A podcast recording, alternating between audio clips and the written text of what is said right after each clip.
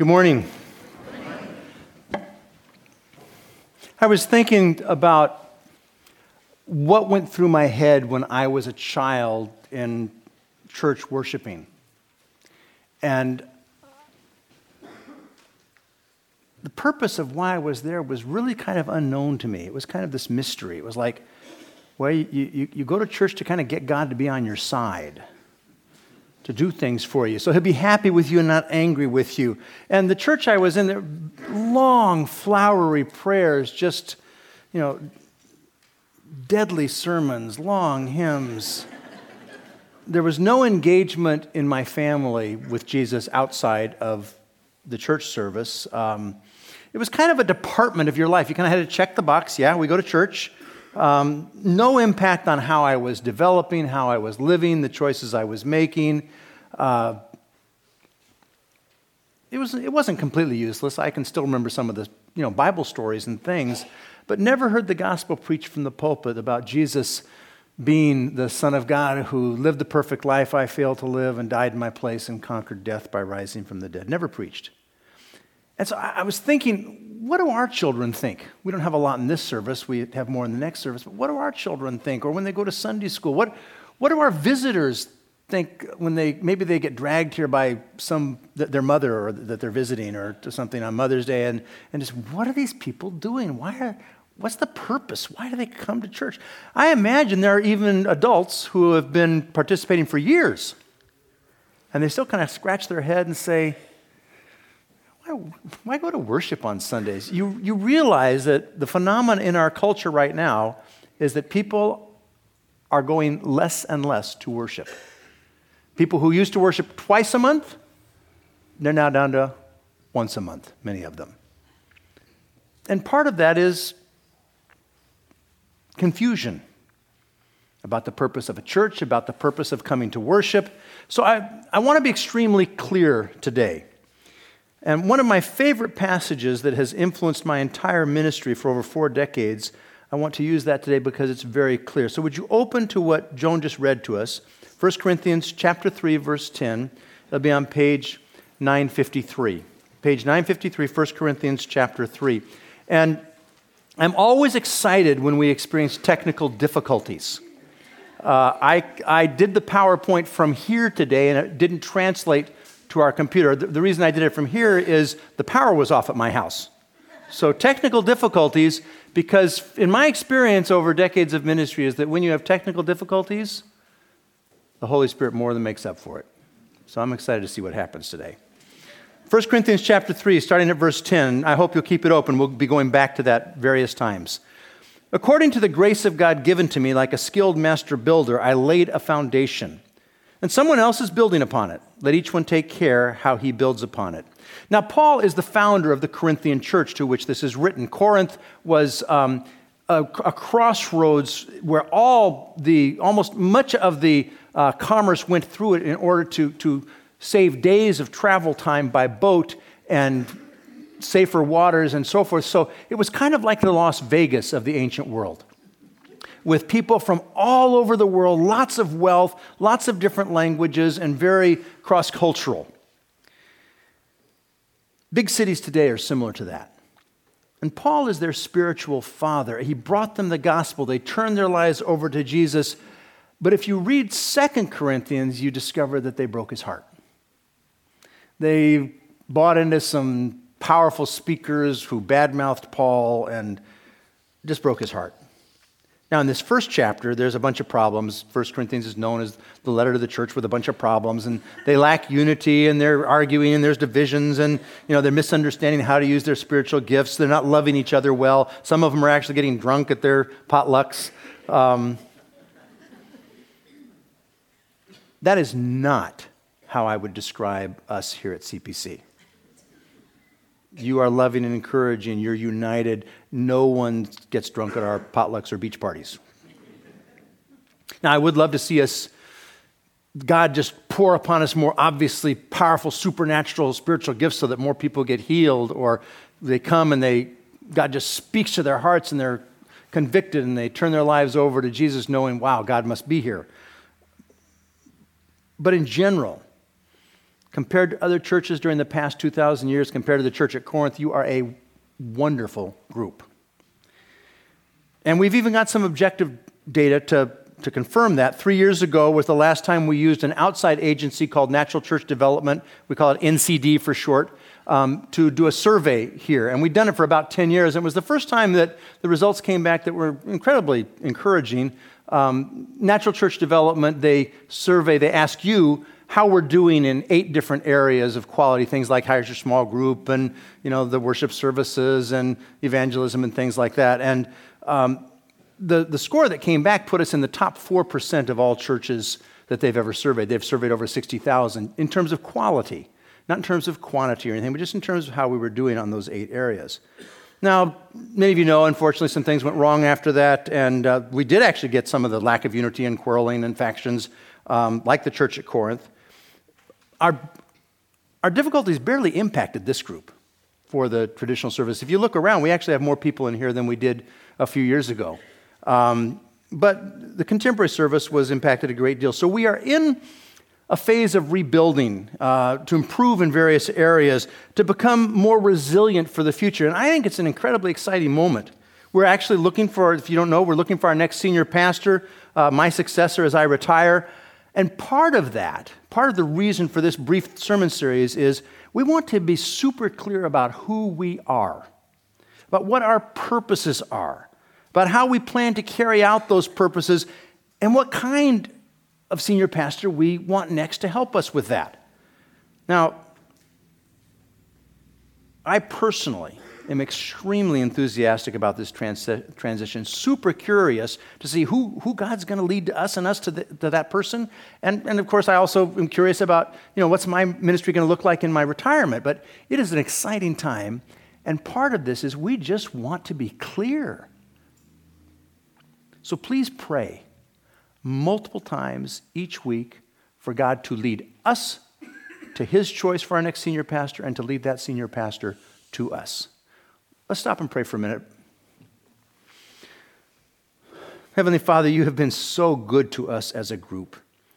And it's just exciting to see how people love each other here and the impact in their small groups. We pray that you would be right now putting on the heart of our next senior pastor, just directing that person to us and directing our wonderful pastor nominating committee, our PNC, to that person. Give us real clarity, just supernaturally direct us and help us to remember to pray about this every week several times. Also today, Lord, as we go through this message with technical difficulties and no PowerPoint, and all, Holy Spirit, we ask you to overwhelm us with your presence and speak to each of our hearts that we would know, we'd hear your voice and it would make a difference. We'd know we'd been with you. We ask this in Jesus' name. Amen. So who are we? What are our purposes? How do we plan to carry them out? Look at verse 11. I hope you still have that open. 1 Corinthians chapter 3. Verse 11, for no one can lay a foundation other than that which is laid, which is Jesus Christ. Jesus is the foundation. Now, in theology, we say we are saved by the person and work of Jesus Christ. He is the divine Son of God. Because he is God, he was able to live a perfect life, which you, frankly, don't lead. He also, because he was God, was able to take all the punishment that all the sins of humankind deserved, which he would not have been able to do if he were not divine. No human could. His work was to live the perfect life we all fail to live, experience in our place the punishment we all deserve, and then conquer death by rising again. Now that's a summary of the person and work of Jesus Christ, of who he is and what he's done. It's the good news, it's the Gospels. And if you don't believe some part of that, then you're very welcome here. We're glad you're here. You may be in process kind of checking Jesus out, but that's what we believe at this church, and those are the classic, historical, biblical essential beliefs of the Christian faith. Jesus himself is the foundation. We believe in the person and work of Jesus, but it's not impersonal. When we believe in that, it brings us to the point of we actually love him. I told you some things last week about religion in the ancient world. They didn't love their gods. As a rule, they just kind of tried to placate them and work with them. When we love Jesus, he comes and makes his home with us. He says in John 14, if anyone loves me, he will keep my word, and my Father will love him, and we will come to him and make our home with him. So from that time, our relationship with Jesus, not just that we believe the right stuff, our relationship with Jesus makes him the foundation in our lives. Now, he's not merely a department in our lives like religion was when I was a child growing up. Yeah, we checked that box. Okay, now on to what we really want to do. Jesus becomes the center, foundational to everything else. He becomes our King and our Lord. That's often the sticking point for many people in not wanting to become Christians, because you have to turn your life over to Jesus. It's not a department. He's the center. He's the foundation. Because he loves us, wants what's best for us, he actually transforms us, makes us into people who love better. Remember last week we talked about our messaging, which is be loved, love God, love others. It's a great summary of what we're about here. As our foundation, our King, our Lord, Jesus directs us, much as a parent directs a toddler or a child as they grow up. We train our children to behave, to love better, to love others as we want to be loved. If Jesus is your foundation, then you believe what the Bible says about who he is and what he's done, the person and work. You love him. He is the center of your life. And although you are imperfect and fail and need to repent and come back and ask forgiveness, basically, you follow him. He's in charge of your life. Now, at this church, we believe there can be no other foundation than this. Jesus is the foundation. So the question some of you need to ask today is, Jesus your foundation? If not, if what I'm describing doesn't resonate with you, for many of you, like, okay, yeah, I know. But for some of you, it's like, what? That's what it means? Yeah, that's what it means. You can make him your foundation today. You can experience this amazing love and this relationship of having God, the Father, Son, and Spirit come and make their home with you. And it'll change you forever. So back to our text. See, that's really meant to be the beginning of what God always intended. There's an adventure with Christ that comes after that. What comes next? Verse 12. Now, if anyone builds on the foundation with gold, silver, precious stones, wood, hay, straw, each one's work will become manifest. For the day will disclose it, because it will be revealed by fire. And the fire will test what sort of work each one has done. If the work that anyone has built on the foundation survives, he will receive a reward.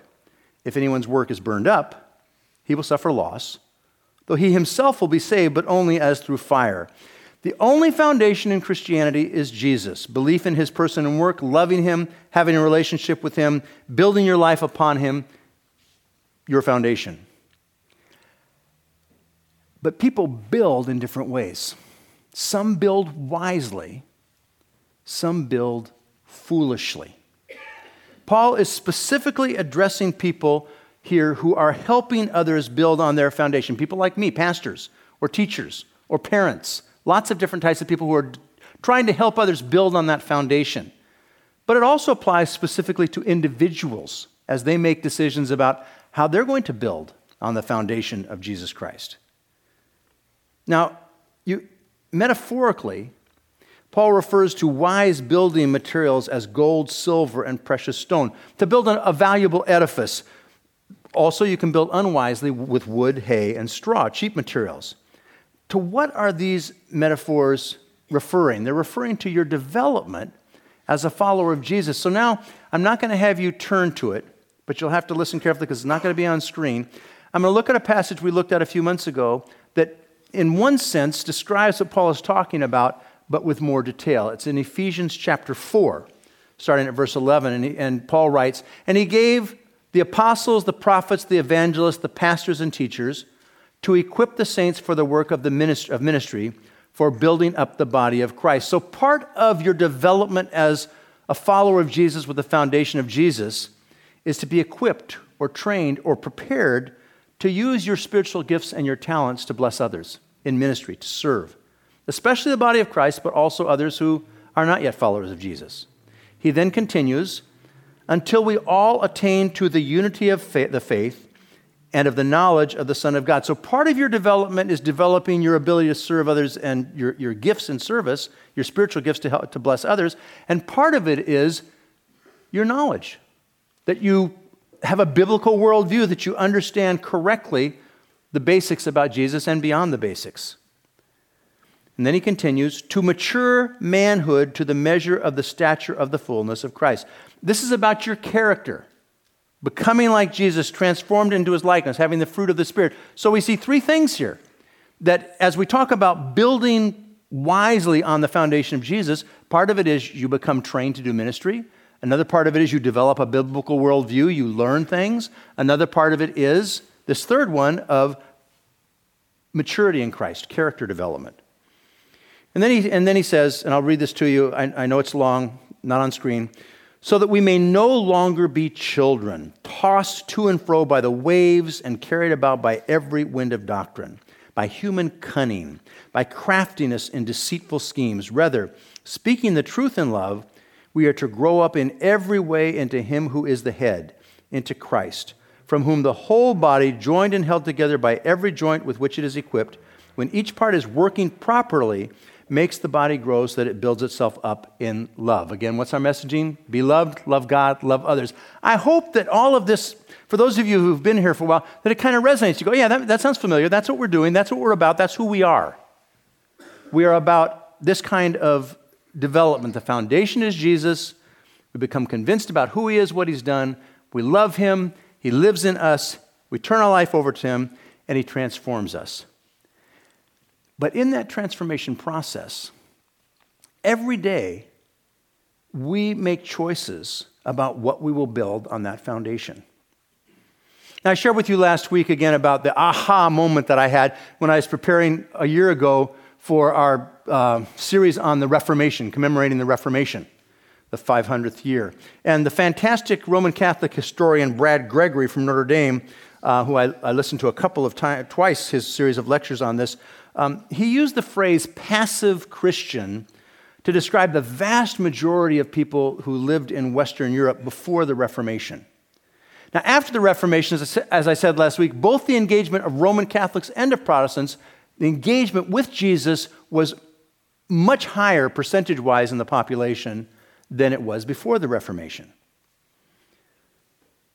Another way of saying this is that a higher percentage of people were intentional about building wisely on the foundation of Jesus. My aha moment came when I realized I had been unfairly complaining about the American church for decades, that my opinion now is with all of our flaws and all the things we could do better, it's actually amazing the kind of maturity and how the percentage of people who are intentionally trying to build wisely on the foundation of Jesus Christ in this very large, diverse country. It's something probably not seen in human history from my point of view. Not passive Christians, but engaged followers of Jesus. But I also shared with you last week that statistically we're headed in the wrong direction regarding the future. That younger generations are less engaged, that there's a lower percentage of followers of Jesus, that they're not actively building wisely on the foundation of Jesus to the degree that the older generations are. And part of us looking at who we are and our purposes and who we want our next senior pastor to be is facing the daunting task of reaching future generations with the gospel. We must be mature enough to sacrifice our preferences while maintaining essentials in our biblical worldview, but sacrificing our preferences in order to reach future generations. We have to be mature enough to give generously so that we can have a robust, wonderful staff to reach the student population. If your opinion or attitude is, well, I'm doing my part, but those younger generations are not. I'm not going to give more while they give so little or even do not give at all. All right, now, don't get too upset with me as I say this. If that is your attitude, then you need to grow up. Grow up in Christ. Become more mature. See, Jesus gave it all. Knowing that most people would reject him, knowing that the gate is narrow and the way is hard and few are those who enter by it, but also knowing that one day you would come to know him because of all the sacrifices of previous generations. I grew up in a non-Christian family that went to a liberal Presbyterian church where the gospel was not preached. I went to buildings we didn't help pay for. I heard Bible stories from volunteers. I eventually turned my life over to Jesus through the ministry of Young Life. I didn't pay the salaries of those people that were helping me. I went to camp. I didn't help buy that camp. Actually, one of the elders from this church who's now passed away did help buy that camp. It was amazing when I met him when I got here. About 3 years after I became a follower of Jesus, I started giving 10% of my income, which wasn't much at all, to the Lord. And ever since that, Janice and I were always given that or more. But before that, who paid for the Christian camp where I became a Christian?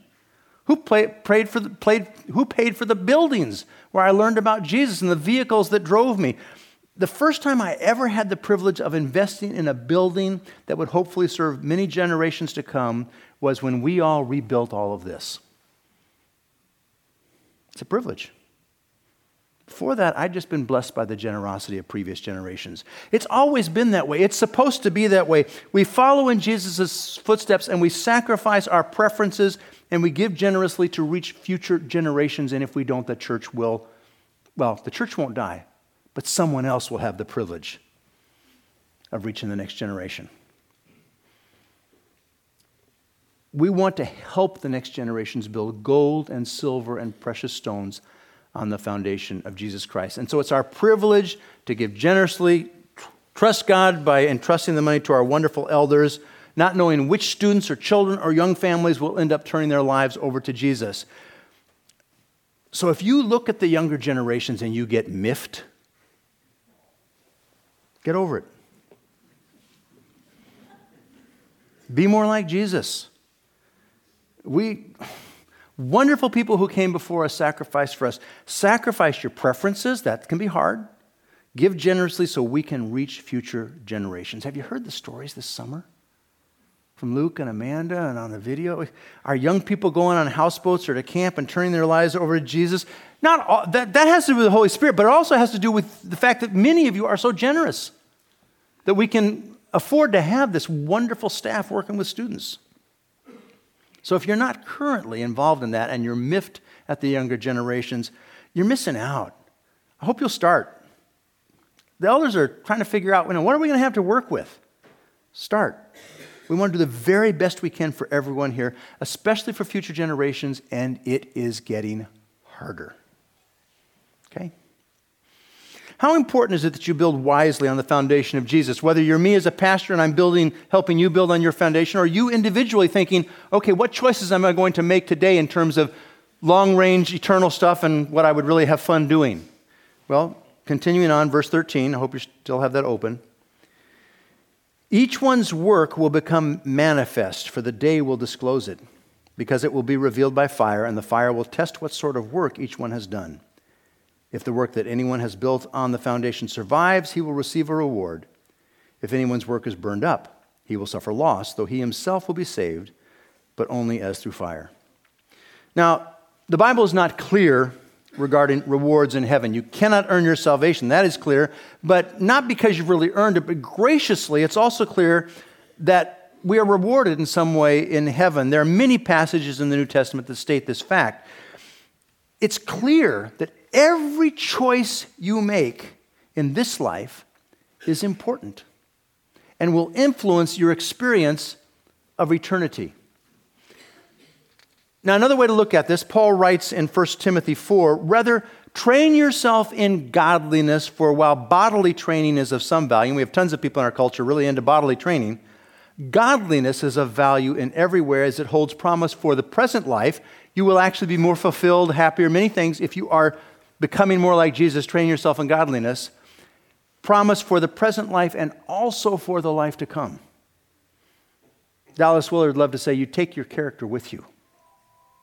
Now this ties into our main passage today. If God's purpose is to transform us into the image of Jesus, which means to make us more godly, then building wisely on the foundation of Jesus is perhaps mostly, but at least certainly in part, about the development of your character, the development of godliness.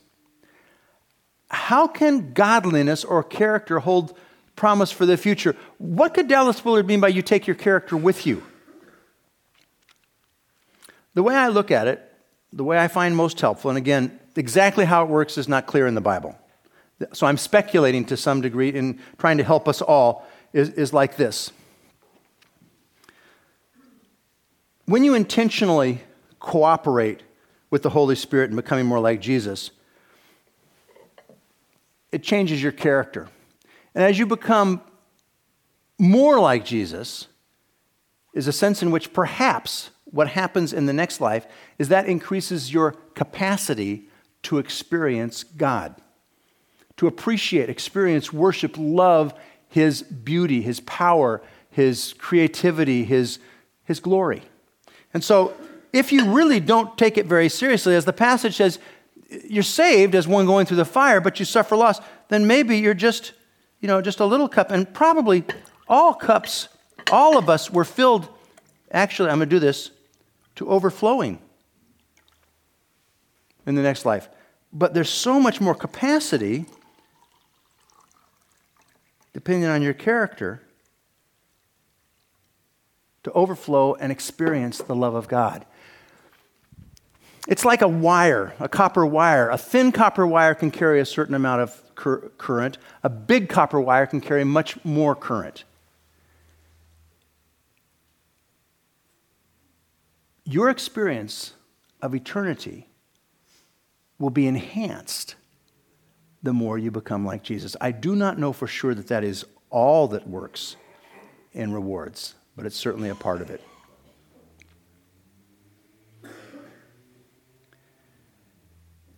Everyone will experience God's love to the point of overflowing. It could be that the way rewards work is that you will have a greater capacity if you make choices to build on the foundation with gold and silver and precious stones. See, we worry way too much about this life. And once again, as we talked about prosperity last week, prosperity does that to us. The more you have, the more you tend to worry about it. God has told us very clearly, this life is temporary, the next life is eternal.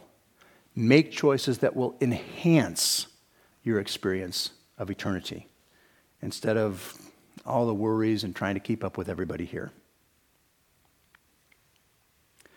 So in our principal text today, Paul is urging us to build wisely. It's actually easy for individuals and churches to build unwisely. It's harder to build wisely. So to help us stay on track, we are committed to 5 purposes. You could state these in various ways. You could state more or fewer. But we have 5 that we really want to look at, because our mission is to make disciples and grow Christ-like followers of Jesus for generations to come.